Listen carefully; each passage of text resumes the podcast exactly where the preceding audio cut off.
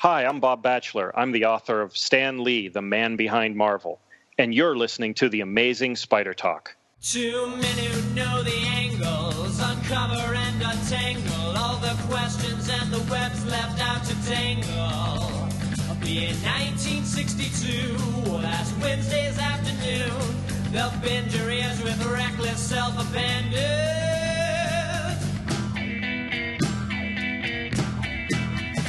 The amazing Spider Talk. Oh, the amazing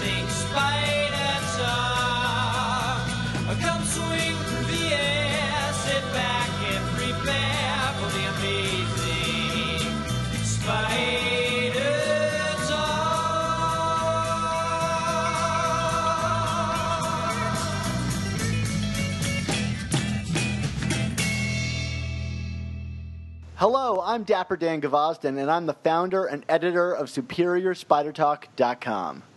And I'm mischievous Mark Ginocchio, the founder of the Chasing Amazing blog and author of 100 Things Spider Man fans should know and do before they die. Thanks for joining us for the sixth episode of the all new Amazing Spider Talk. We hope you enjoy this podcast and that it provides an intelligent conversation between two fans and collectors as we look at the Spider Man comic universe in a bit of a bigger picture. In this first season of the all new Amazing Spider Talk, Dan, we've been taking a closer look at the Stan Lee and Steve Ditko creative run on the title. Uh, last time out, we talked about the bad guys that appeared in the run. but today, we're talking about the man himself, Stan the Man Lee. And we are joined by Bob Batchelor, author of the upcoming biography called Stan Lee, the man behind Marvel. Uh, but Dan, before we do that, I, I do think um, we should acknowledge the uh, the passing uh, over the weekend of a longtime uh, comic book creator Len Wein. I mean, Len, uh, of course, was responsible for a number of, of historic creations in, in comic book history. I mean, most notably, probably he was the co-creator of Wolverine. Uh, but in terms of the Spider-Man universe, he he is part of the elite company of of writers uh, to have had an extended run on Amazing Spider-Man. He did that uh, in the 1970s, following the uh, Gerry Conway run. He was sandwiched between Gerry Conway and Marv Wolfman. Um, we had Len on Amazing Spider Talk. Oh, a couple years ago, right? We were at was you got him at Long Beach Comic Con? Yeah, that's what's so shocking to me about this is I, I feel like I saw Len Wein all the time. Like I all he's at all the cons out here in California and I just saw him a couple months ago and I always thought like, well, I don't need to get an interview with him again, you know, because he's Len. He's at all these things. You know, with his big Wolverine fighting the Hulk, you know, backdrop and stuff.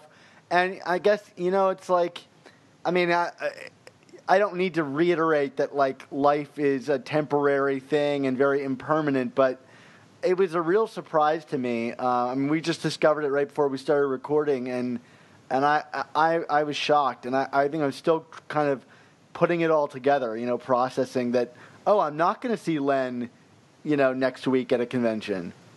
Yeah, yeah. I mean, it, it's obviously very sad, but um, I mean, he he, you know, obviously gave us a lot of uh, of great moments and stories. I mean, the one of my favorite Len Wein stories in Spider-Man, um, which you got to ask him about, of course, was uh, the longest yard, which was a, a amazing Spider-Man number 153. It's just such a well done, done in one Spider-Man story, which is you know really a lost art uh, in today's world. But I mean, you know, which just described. Um, what it was a, a former football player who who kind of made a bad deal and had to had to save his daughter from from a mobster and of course spider-man is helping him do this and it's um you know like so whenever i think of, of that run I, I immediately go to that story. Uh you know there were some sillier moments. There was uh the mirage i believe is a len Wein, and of course your favorite stegron the dinosaur man. Uh, although that might well, although Stegron first actually appeared in Marvel Team Up, so that might have actually been Bill Mantlo. um, but but but you know, Len Len was the one who put him in the Museum of Natural History for a Christmas issue. Uh, which what could be better than reanimated dinosaur skeletons fighting Spider-Man in a Christmas issue? Re- reanimated dinosaur skeletons covered with bees. That's the only Oh. thing better. Hopefully, they're not Nazi Nazi skeletons, right? yeah, there you go. There you go. Uh, yeah, it's it's a sad day for Spider-Man fans and fans of comics in general. I mean, you know, not to mention that he created Wolverine. You know, of all things. I mean, the guy was a legend, and uh, I hope that we can do him justice in a year or so when we cover his run on the book on this show. I'm just Yeah, sad that that- he's not going to be able to join us for it. Yeah, definitely. So our, our, our condolences go out to to his family and of course all of his friends in the industry.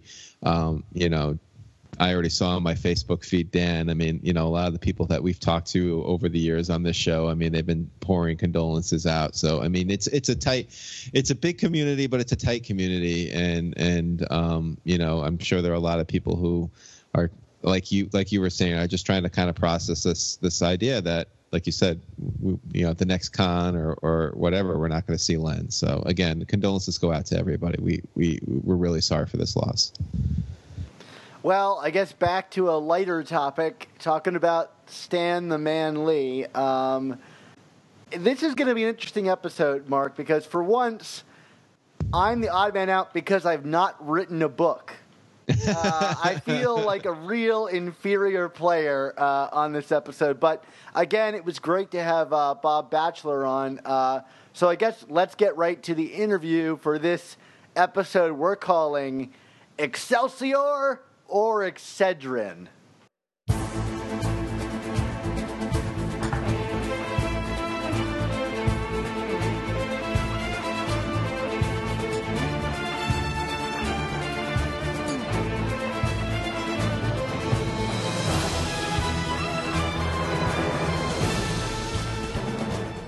Steve had said, having an idea is nothing because until it becomes a physical thing, it's just an idea.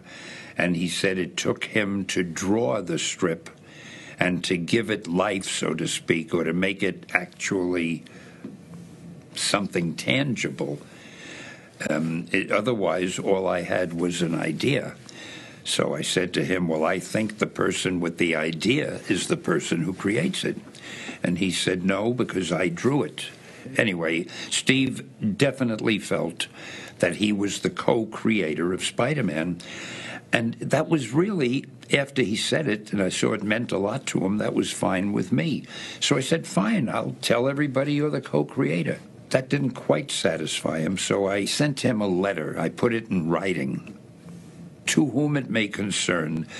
This is to uh, state that I consider Steve Ditko to be the co creator of Spider Man along with me, something like that.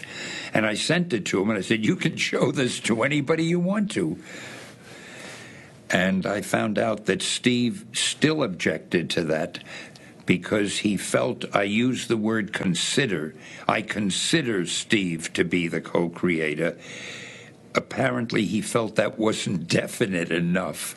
So at that point, I gave up. I mean, we just, um, I haven't spoken to him or heard from him since, I don't think. But do you yourself believe that he co-created it? I'm willing to say so. That's not what I'm asking you. Steve. No, and that's the best answer I can give you. So it's a no then, really. Pardon me? So it's a no then. No, I really think the guy who dreams the thing up created it. You dream it up and then you give it to anybody to draw it. I mean, But if it had been drawn differently, it might not have been successful or hit. I suppose. yeah, but then I would have had created something that didn't succeed.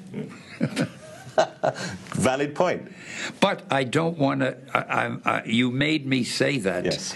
in this documentary that you're doing, and I'm sorry I said it because I'm happy to say I consider Steve to be the co-creator. But you can see. Uh, I, I think if Steve wants to be called the co-creator, I think he deserves to be called the co-creator because he had done such a wonderful job.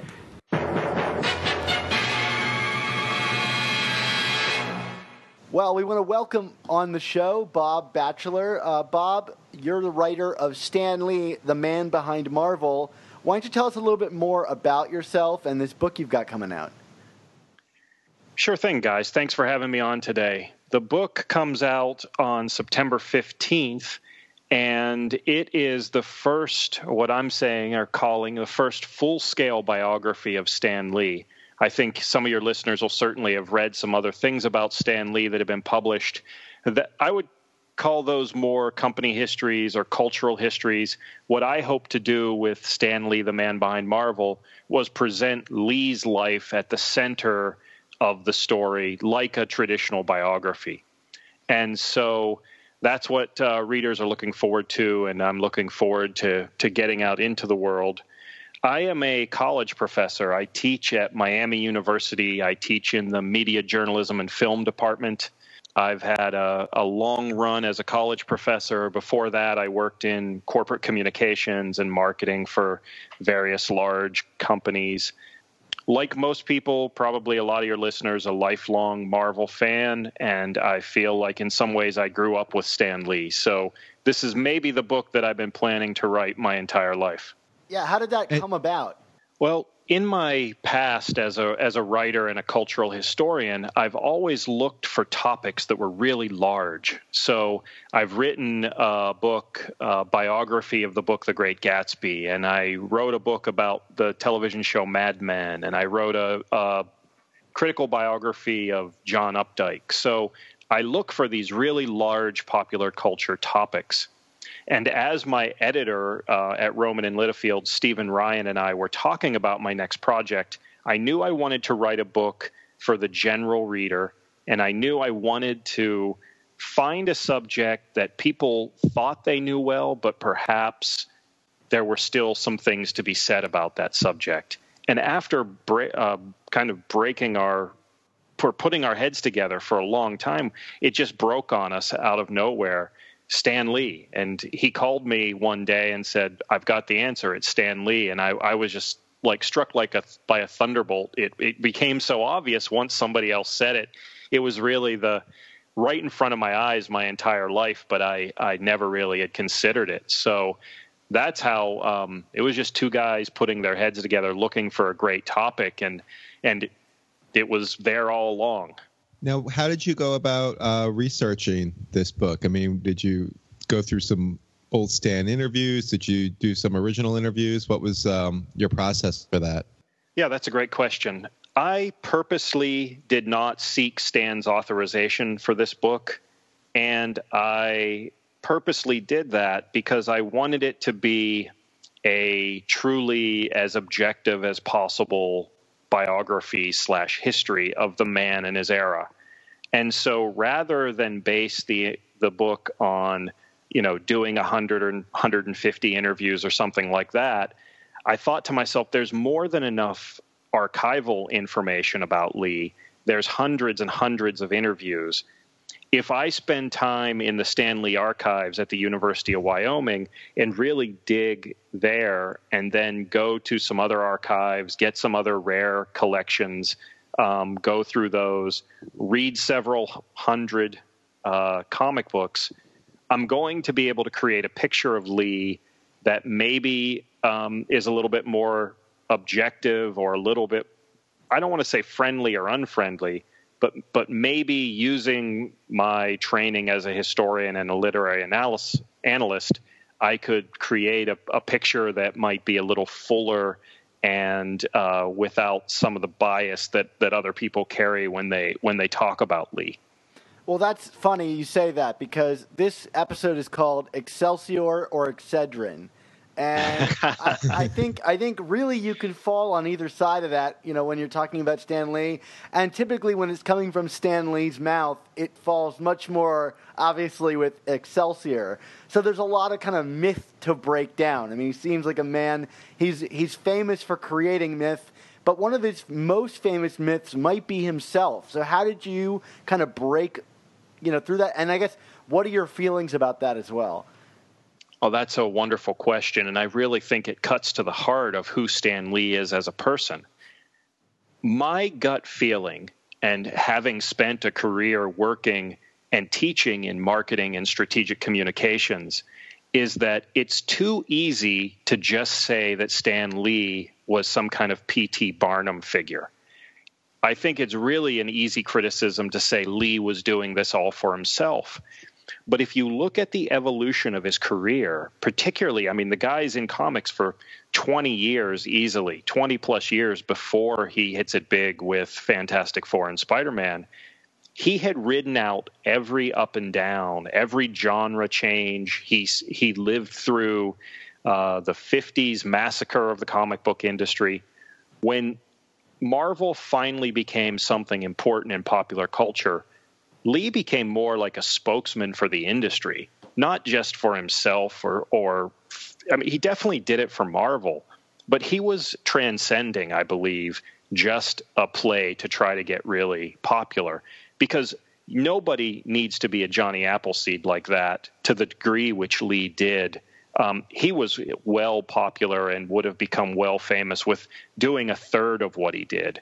I think for Lee, it was always about solidifying this industry that he committed to and um, making sure that it was going to stick around. They they never thought superheroes were going to stick. They just thought it was the next the, the next big thing that was going to go away after a while. So I think there's a lot of mythology, as you mentioned, um, and certainly Stan is is provocative there and has drawn some of this himself. I mean, that criticism stands for what it is. I think there's a fuller picture there, and that's part of really a, a cornerstone of of the biography.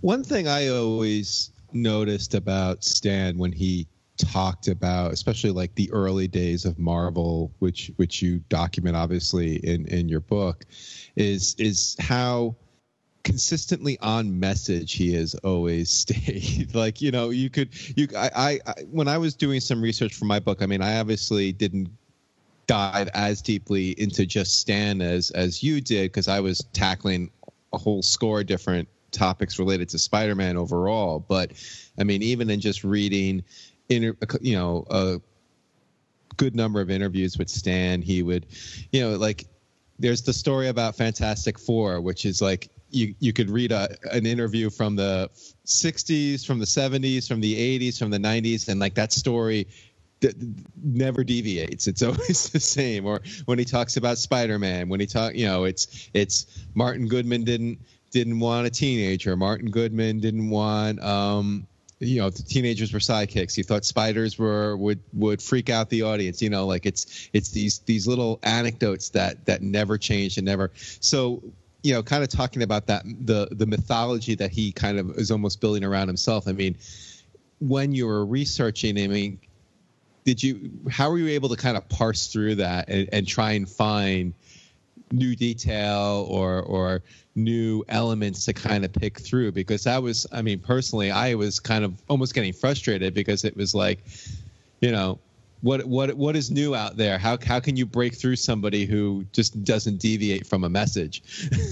Yeah that's that's interesting and and certainly true. I think you can look at that two different ways for the book that I've written, one of the th- reasons that I wrote it, other than being a lifelong Stan fan and Marvel fan, and, and understanding where both he and the company and the, the, the, the superheroes exist in popular culture, is that I interviewed hundreds of people who were self professed Stan Lee fans or Marvel lovers.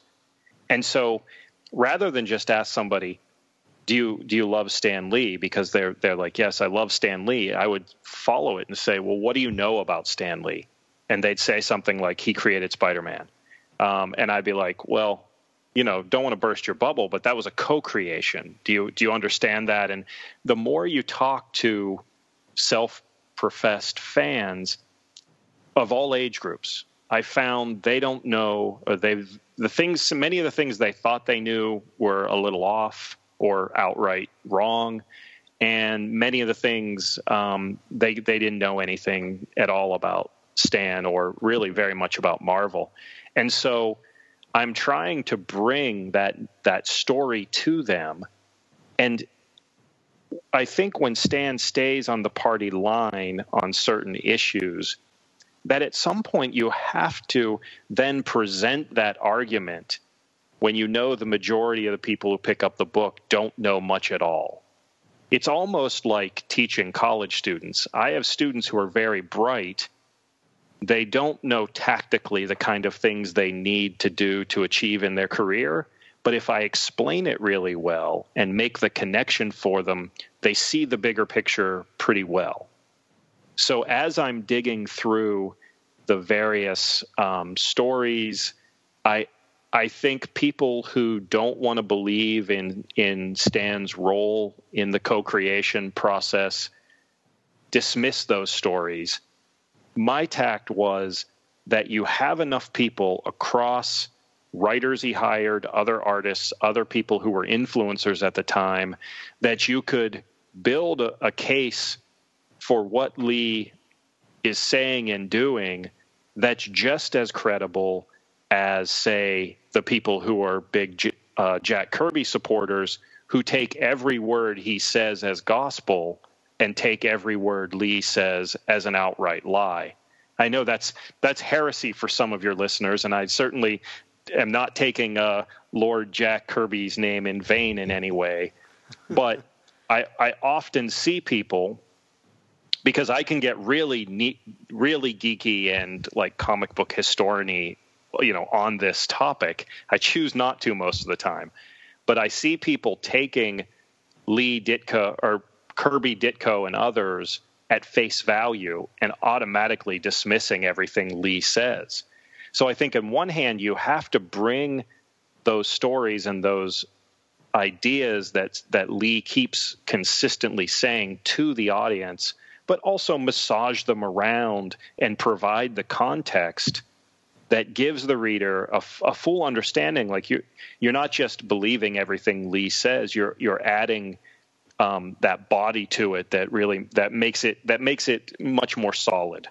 I I want to get into the kind of like specifics of the Ditko era with you, but I think you mentioned all of the work that Stan was doing, uh, not just for Marvel as a company, but for comics in general, um, and and it's kind of mythologizing as part of that. So like, I've always seen the critiques of Stan and his mythology as almost like ringing hollow because even if they are true I think a lot of people turned up for these comics because of this mythology of who Stan Lee is. Like, he was the guy you showed up for because you wanted to be buddies with this guy his from his soapbox on down. How much do you think like Stan Lee the person, like forget about his comics, Stan Lee the person was the draw uh, to these early comics? I think it was a, a prime mover from the start he's the one that took it upon himself to bring these innovations to comic books. I, I can give my own life history as an example. I was a poor kid growing up in western Pennsylvania near Pittsburgh. As a little kid, I had no conception really of what New York City was. I had very little conception growing up in the you know the early to mid 70s. Um, you know anything about like the big city. I grew up in a very rural, poor area. Um, but when I got those Marvel comic books and I read Stan's soapbox, I felt immediately like there's something about this guy. I felt a kinship to him. And I've heard many people say, you know, it's like receiving a message from Uncle Stan. And so the ability to break through that fourth wall the way that he did in the comic books but also build a personality around that. Um, I think it's it's fascinating. It's a, and it's it's a prime. It was a prime draw in the '70s. It's it's prime draw in the '60s. It's it's been that way ever since. Last year, I saw Stan in his um, final Ohio appearance at the Cincinnati Comic Expo, and there were hundreds of people there, and uh, he was the draw, obviously they would come out of line and standing in a line for four or five hours. And you'd think people would be upset in this kind of fast paced world. They don't want to stand in line. Every single person, every single person coming out of that line, it looked like Christmas morning. It was one of the most amazing things I'd ever seen.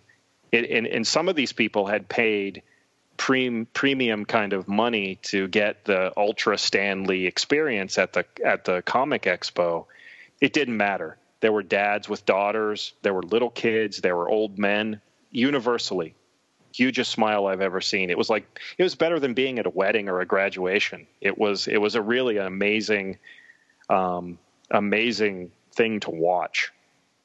So I think Lee's always been the draw, and because he's the face, that's where the criticism comes in.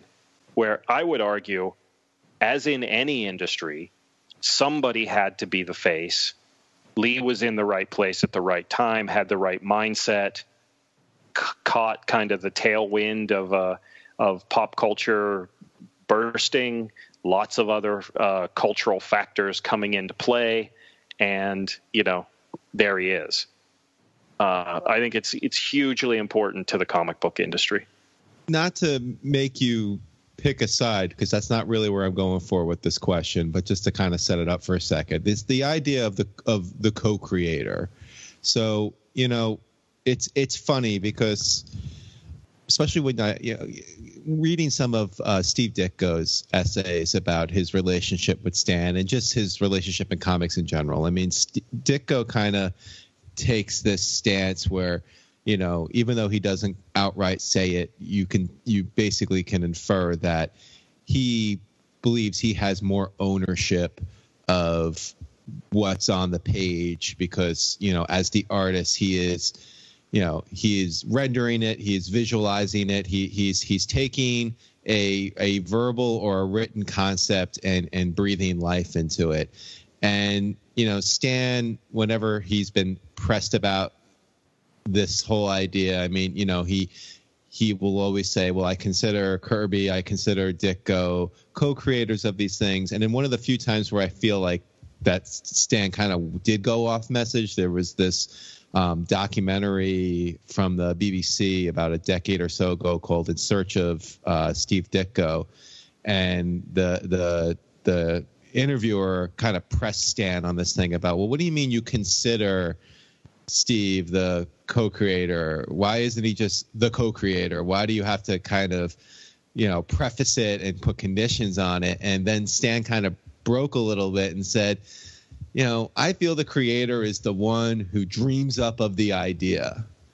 So, with all that preamble, I mean, where, where, I mean, what do you, in your research and in, in, in kind of hearing, you know, listening to Stan or seeing what Stan has said in these instances, I mean, what, where do you kind of fall on that? I mean, is it, is it, is it a strict 50 50 thing? Does one, deserve credit more than the other? Should someone be considered something? I mean, what did, what did your research kind of lead you to infer yourself? Uh, yeah, dicey, dicey topic, but one that you have to think about. I mean, so you know, I don't think that anybody that understands comic books and comic book history has thought about this. So it's a it's a great question to to think about here. I personally am a word guy. And so as I was growing up, the the pictures meant very little to me. And and that might seem blasphemous to some people. But I, to me, Marvel was the words and Spider-Man's tone, which I now understand as a literary analyst, you know, is is an author's voice, uh, the way they s- establish scenes, things like that, is is very definitive what my research revealed about the voice topic is that if you look back on what Stan wrote that you can get your hands on pre 1960, 61, the voice is consistent.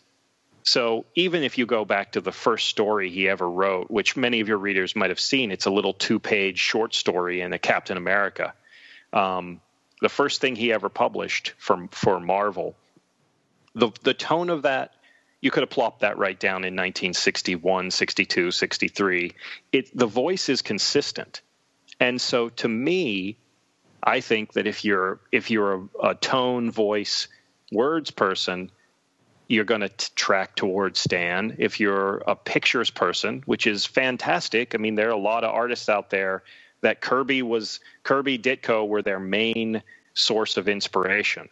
And so they track that way. I mean, I see it as a pop culture guy, you know, are you a singer or song guy when it comes to bands? You know, I love Pearl Jam because I love Eddie Vedder's voice.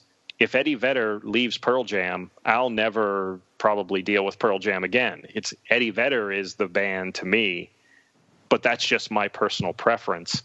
I think you can show, and I think what my book does is show perhaps a little more of the evolution of Stan's voice, which I think maybe without going too far into it gives some credence to the fact that Lee was working hard, writing a lot of scripts, and you know before the world blew up with the Fantastic Four, Spider Man, and the succession of amazing superheroes that they all put together.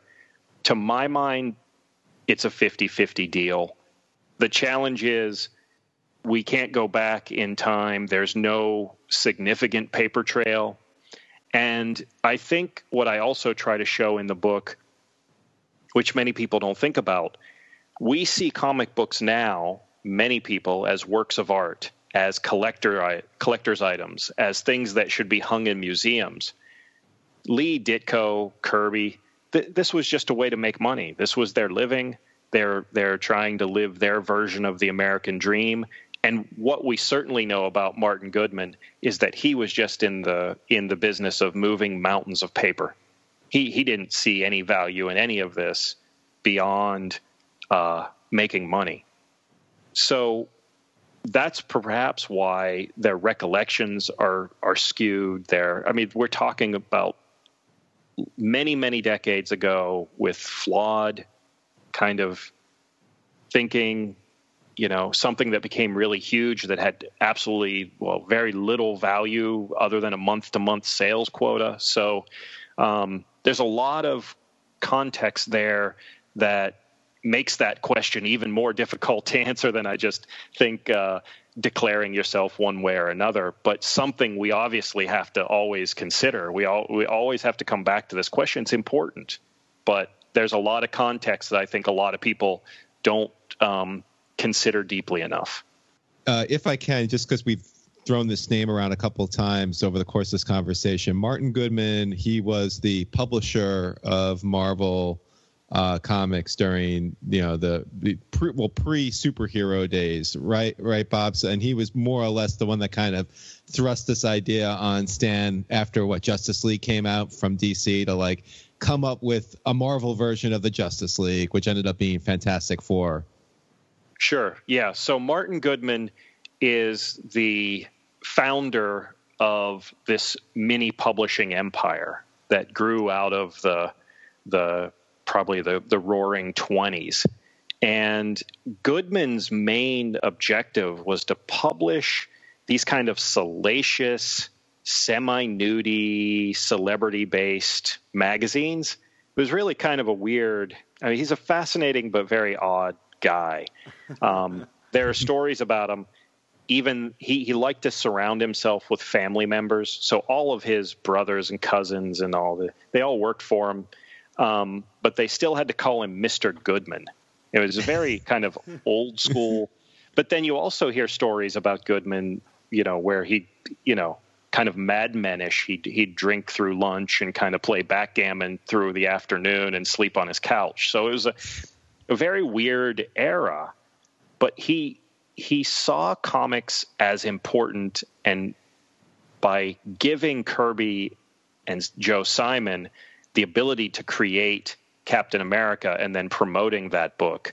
I mean, he really is a central figure in comic book history.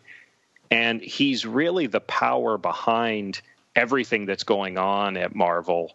Um, about the only thing he did uh, on a on a issue to issue basis was focus on the covers. He had a big thing for covers, but otherwise, when things were going well and money was coming in, he let he gave Lee some some leeway.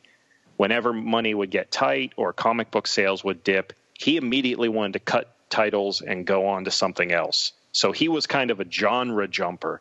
If somebody else brought romance comics out and they started selling, he'd flood the market. So it was a really a kind of a strange business um, ideology that Goodman had but he did have power over Lee, and he did use that power throughout their time together from, you know, the late 30s through uh, when they sell off Marvel in the early 70s. So Goodman's a character that's he's always there, and he's very important. A lot of people don't think think that uh, maybe as much as they need to about him. So you mentioned that Stan Lee's voice remained consistent even from his early comics to, you know, the mid '60s. You know, he was his. I think he's pretty consistent throughout his life. Um, maybe not in terms of popularity, but uh, anyway, there was a point in time where he was writing like I guess like upwards of like twelve comics at a time for Marvel, and yet his voice does remain pretty consistent. Can what would you use to describe? Stan Lee's voice as a creator? Like, what is a Stan Lee comic like? And is there a prototypical comic that you think is like very Stan Lee, maybe a Spider Man comic? I think that Lee's voice remains consistent, and there's a tone there that certainly I think we would say in today's parlance, uh, smart alecky. You know, that kind of I know something you don't know wink wink kind of tone. But you also see his tone change over time because one of um, Martin Goodman's edicts was that comic books were for children 10 and under and imbecilic adults. That's who he saw as his marketplace. And that kind of gives you an understanding of where, where Goodman's head was about comic books. So when he did look through the comics, if Lee tried to put larger words in or be too, I guess, air quotes, intellectual in the comic books, Goodman would come down on him. As the era progressed, and I'd say into the 50s, and then obviously with the 60s, you know, some power really shifts between Goodman and Lee once the Fantastic Four and Spider Man take off.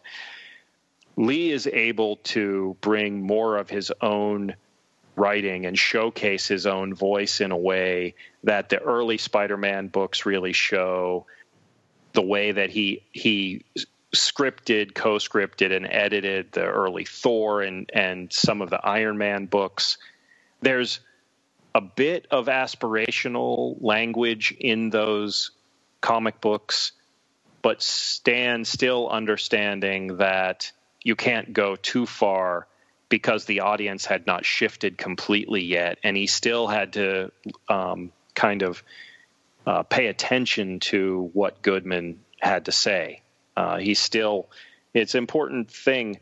We think of a writer today in seclusion in a library in an office writing pounding out um, scripts and books and things like that lee's job was so much more i mean he's really uh, the production editor the art editor editor in chief, head writer, so many different roles that Lee's playing. I think that's why the Marvel method becomes uh, necessary. And he, Lee's got to teach other people and help other people understand his style because he's pulled in so many directions. As Marvel explodes, his job grows exponentially. So, I mean, er, certainly the early Spider Man comic books, the, those early runs there's a mix of kind of you know storytelling of that era, some some some very dated language, which I think is interesting for the way the way that Lee writes at the time. Um, and I think that there's a voice there that's pretty consistent. I, I, think if somebody wanted to see the early Lee, the early Spider-Man books are the best way to do it. Um, if you have access to Marvel Unlimited or something like that, or you you you collect, I think you could certainly go back to some of the um, like the Rawhide Kid stuff. Anything that he did with Joe Maneely, um, I think is is good to see that consistent voice throughout. So um, there's definitely early comic books available. Sometimes it's difficult because you you're not really 100% sure. Usually Lee signs what he did, what he does, even even pre Fantastic Four. So you you can see it. You can see it in uh, in, in a lot of even the even the the monster books that were big in the late 50s not to go back to the artist stuff again but you know one thing that does interest me i mean putting aside what we learned about Stan's relationship to some of these different artists years later. Even even early on, it seemed that Stan and Steve Ditko kind of had a, a, an odd relationship. I mean, you know, Ditko left earlier. You know, he left base in '65, I believe. Is that sound about right, uh, Dan? Yeah, I think so. Um, whereas Kirby stuck around with Fantastic Four for a while, you know, for many years, um, and also um, during the run on Spy on Amazing Spider-Man, I mean, Stan more or less just kind of let Ditko run the show, and even gave him a co plotter or uh, yeah yeah co-plotter credit on a lot of the stories that they did together which was kind of from a creators rights standpoint was kind of unprecedented uh, in that era I mean, in your research, I mean, what, what kind of what what what were you able to kind of chalk up kind of the difference in relationship there? I mean, was it just that Ditko was just? I mean, even though Kirby showed you know talked very bitterly years later, I mean, there had to be something that made him click with Stan for so many years, whereas Ditko, who we know is kind of an aloof personality on many levels, kind of just earlier early on broke ties with Stan and really wanted nothing to do with him after a while. Yeah, I think um, I don't know how much research there is. I mean, uh, to to to break this understanding down, but I think Ditko had very strong ideas about the characters he created, and then what his role should be um, labeled as publicly.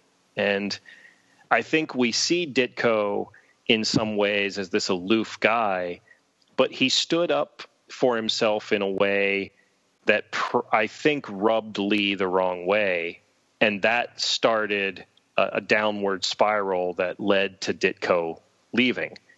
Now, I think you could say in many respects that that's, you know, that's great for Ditko that he was willing to stand up to himself in in an environment in which comic books are all of a sudden becoming very popular they're they're not limited to the number of books that they can put out at any given time um, it's a chaotic environment and stan obviously was not able to placate or handle a personality like ditko's that led to a lot of strife. Whereas most of the other people working there as kind of, you know, semi permanent freelancers, there was a more give and take relationship. I think it's interesting that during this time, you know, Ditko, Ditko comes back in the late 50s, Kirby comes back in the late 50s. Ditko's on the upswing at that time. Um, Kirby has probably burned a lot of bridges at other places, and this maybe Marvel at that time is his last shot. I think maybe even it's a slightly semi generational thing between the two that uh, Ditko, even though he's a conservative thinker, is still a member of a different kind of generation uh, than Kirby, who is more of a, a, older generational thinker. So I think that's why they uh, plus just the simple fact that you know when Stan got hired at then Timely Comics, he he was filling Kirby's inkwell. You know, so they had a much longer history, and so when the success came, they stuck it out. Whereas Ditko, I think, uh, you know, a different personality, a little gutsier, willing to not roll over to Lee the way some of the other freelancers were. And I think that's really maybe at the heart of, of what was going on there. Yeah, I mean, I almost get the sense that, you know, certainly at the time, I mean, Kirby kind of just embraced his role as the the blue collar freelancer, so to speak. And and you know, it wasn't until years later where, you know, you know, he he was obviously successful in terms of culturally, but maybe not financially. And then you know we saw Stan kind of leading the way, and then that's where the the bitterness came in, where it just seemed like from the beginning, Ditko, like you say, he had his ideology, he had these things, and um, you know, it just was never going to be a a, a sound relationship with Stan. Yeah. With, with, the way Ditko was kind of, you know, the way he thought, you know, the and the way his personality was set up. Yeah, they but they had a long time together. I mean, that's what you know. It wasn't just like you know, Spider-Man hits. You know, Ditko sticks around for a little bit longer. I, I think that you know, I don't know exactly when Ditko started with Marvel. I'm sure there are fans out there, Ditko, Ditko fans that that have that number right at their fingertips. But I think it was about a 10 year span where Ditko is freelancing pretty much, you know, full time for for Marvel, and so they were able to keep this relationship together and and at least make it productive enough that they could do good work together until this thing called Spider-Man blew up and became the biggest thing in the comic book industry and that exponential increase in popularity and importance brought out the real fight in both of these guys and and uh, exacerbated any differences that they had creatively, kind of philosophically, existentially. Um, from what I understand, you you couldn't find two people more uh, diametrically opposed than Stan Lee and Steve Ditko. They kept it together for a long time, but then success brought out points in which you know this thing was was going to spiral out of control, and that I think you know was a big part of Ditko taking off you say that they're diametrically opposed. Uh, what were the topics or points that you feel like Stan Lee wanted to champion the most, maybe within specifically within the pages of Spider-Man? I think that you know, and, and I don't know this maybe as well as some of your listeners do, but it's my sense that Lee wanted Spider-Man to remain more happy, jolly, more optimistic perhaps than Ditko. And maybe, you know, particularly as time rolled on and you're looking at, you know, the mid 60s and all the strife going on in the world, that Ditko, Ditko would have wanted to address that in a more perhaps realistic fashion, bring bring ideology and political um, inferences into the books in a little more straightforward way. Maybe not always have Spider Man, uh, you know, kind of take the establishment perspective.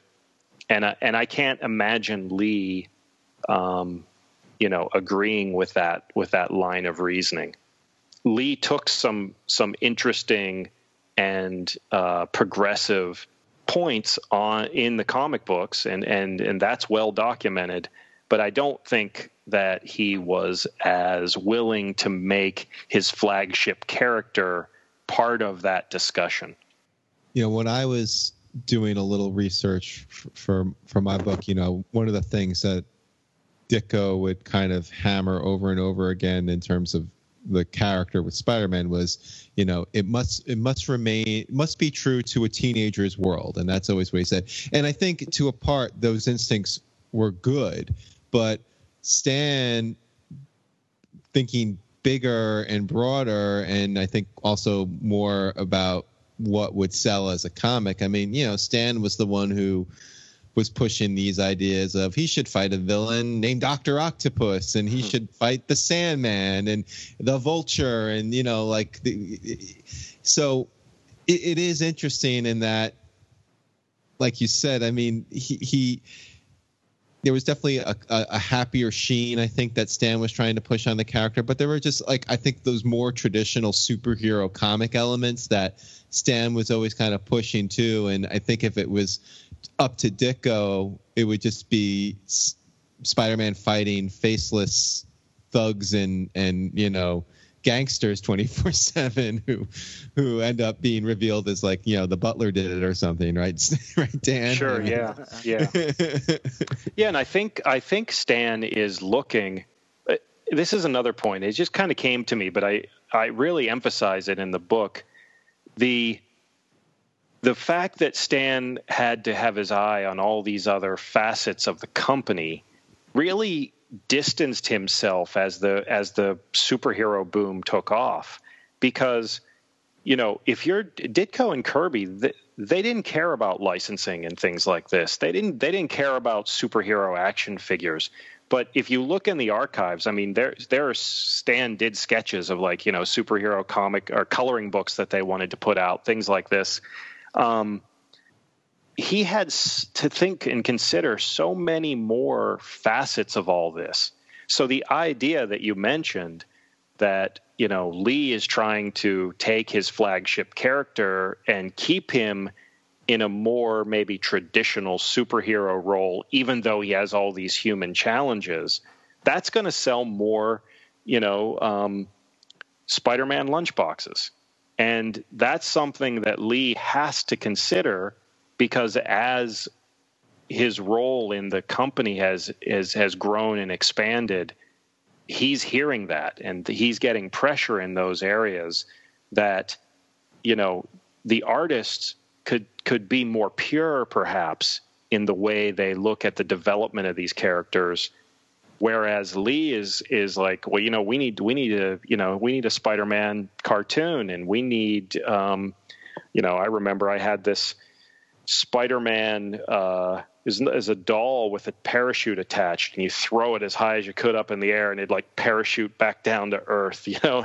So Stan Lee wants there to be Spider-Man Halloween costumes, you know, and and you know, we look back at this now and think, well, this was just a, a creativity thing. It was a pureness versus non-pure. But at the time, there were real financial implications to how this character developed. I mean, just to just to jump off one of the points you're making there about kind of again the the bigger ideas with Stan. I mean, one of my favorite anecdotes. Um, actually, it was kind of post Ditko's with Romita, John Romita Sr.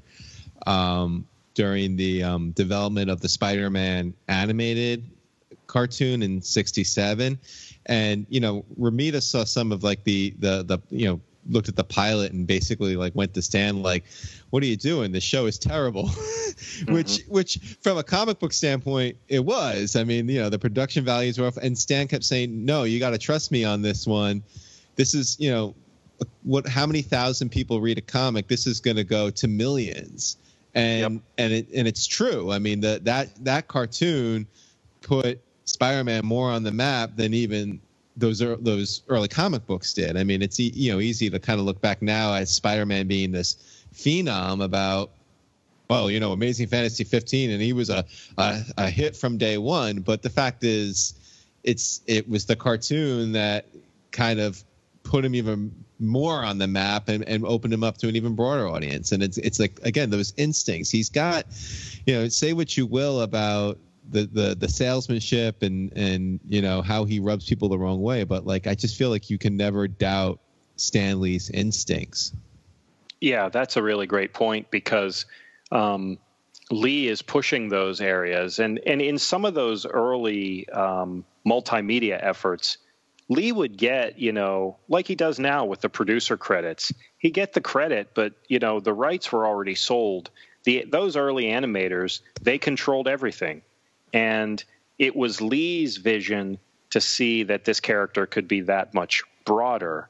Um, you know, the way that Superman and Batman had been so much broader. You know, he he learned from watching what had happened with those characters and saw a path that that Spider-Man could then take. And so, you know, having that understanding of it's not just about comic books, it's about so much more and how that relates to not only the the popular culture but the company's success long term I think is is really a significant point that that people should think about. You know it's another one of those context points that if you don't if you don't think about the whole context you're going to be missing big parts of the story all right bob um, well uh, i think that's a good place to end this conversation we we okay. really covered a lot of stan lee and his time at marvel and, and the controversy around it so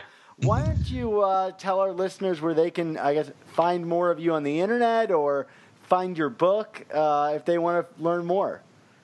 Okay, so if you're interested in finding out more about Stan Lee, the man behind Marvel, you can certainly order the book from Amazon, Barnes and Noble, the other large uh, publishing companies. I have additional Stan Lee information at my website, which is www.bobbatchelor.com. Very simple, just my name. Uh, I tweet at at cult pop culture dot or at cult pop culture.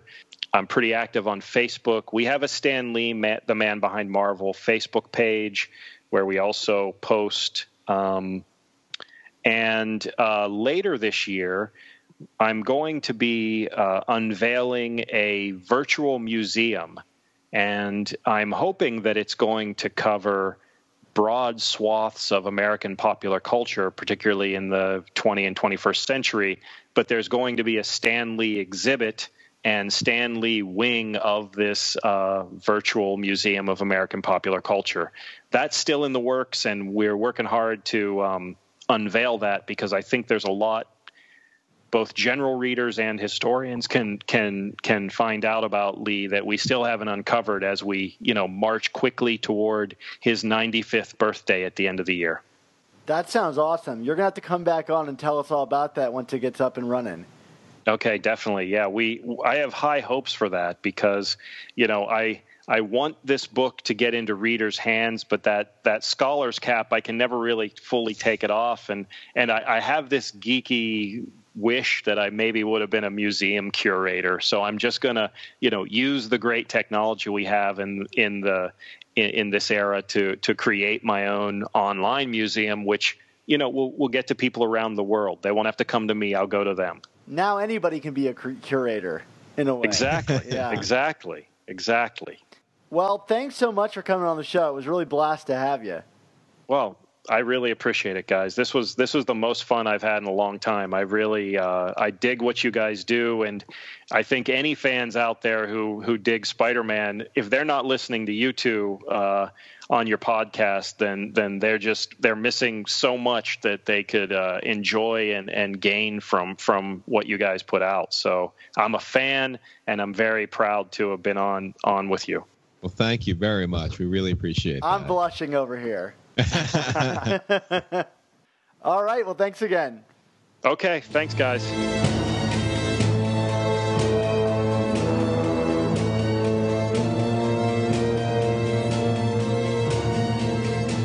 Well, thanks again to, to Bob. That was a, a real fun conversation, Dan. Um, he definitely covered uh, a lot of topics in, I think, a way that just you and me going back and forth maybe would have thought it wouldn't have thought about it that way. So it's always good to to bring that uh, perspective on. Um, dan our next episode is going to be out in two weeks september 27th what's the title of that show? Well that show is going to be called papa jonah Yay! yes. It's all about pizza? No, we're going to be discussing the man who might be Spider Man's greatest enemy. That's none other than the old cigar chomping flat top himself, J. Jonah Jameson. Why are you talking? I need pictures of Spider Man, Dan. right on it, sir. uh, also, for our Patreon subscribers, be sure to check out our Patreon page and your podcast feed for this week's bonus episode. This week, Dan and I are going to finally settle the score on whether or not annuals count. So be sure to check in. Uh, this will be one to remember and to count on. and speaking, Mark, and speaking I'm going to win witness. And speaking of which, for three dollars and ninety nine cents a month, the price of a new comic for the time being, unless it's an annual.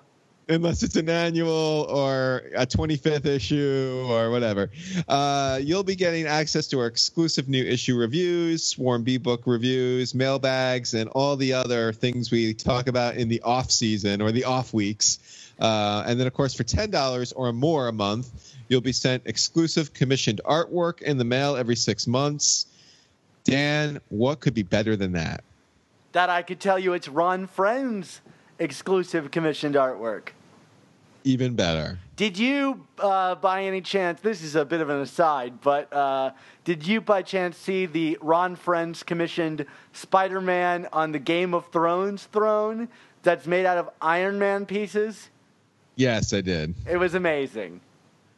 I also enjoyed Ron's reimaginings of amazing the cover to Amazing Spider-Man. I think it was 257, him against the Puma, Yep. where it was like, oh, is this like someone was like, oh, this is even better than the original. Was this rejected? And he was like, oh no, I just can't. You know, I just decided to redo this one. so we are getting the cover of Amazing Spider-Man 33, that moment of Spider-Man lifting the steel, drawn by Ron Frenz. I couldn't think of anything cooler to hang on my wall. So uh, come join us over on Patreon and get a piece of that action. wait, wait, why, why, why does it get to be on your wall, Dan? Well, I mean, it's going to be on. It's to be on everybody's wall. That's true. Okay, fair enough. Fair enough. I'm buying into this too, Mark. I'm supporting Okay. us. anyway, Dan, where can we find you on the social medias? Yeah, you can find me on Twitter at, at where I talk all my Spider Man and comic book musings and, and post all the awesome stuff that uh, we're doing over on SuperiorSpiderTalk.com, which, if I haven't plugged it yet, SuperiorSpiderTalk.com. Check it out. Awesome stuff happening over on that website for you guys to read if you just can't get enough Spider Man stuff. Mark, what about you? Well, of course, you can find me on the Twitter at Chasing ASM blog, and you can find me on SuperiorSpiderTalk.com. Uh, c- you know, as long as a new ep- uh, issue of Amazing Spider-Man comes out over the next three months, I guess. Where is Uh, this issue? Yeah, I don't know. um, and uh, of course, there's Chasing Amazing blog, which I've also been kind of uh, delinquent on lately. But uh, actually, uh, a post rele- relevant to the uh, B episode, the Patreon episode we're doing, uh, should be hopefully going up over the next week or so. I imagine Uh, that's, oh, a, that's a post where you're going to be admitting that I was right all along. Right. Uh, and also, don't forget to, you can still order my book, uh, 100 Things Spider Man fans should know and do before they die, wherever books are sold.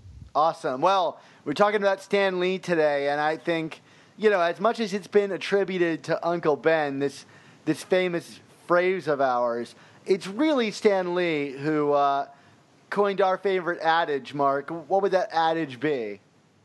With great podcasts must also come the all new Amazing Spider Talk.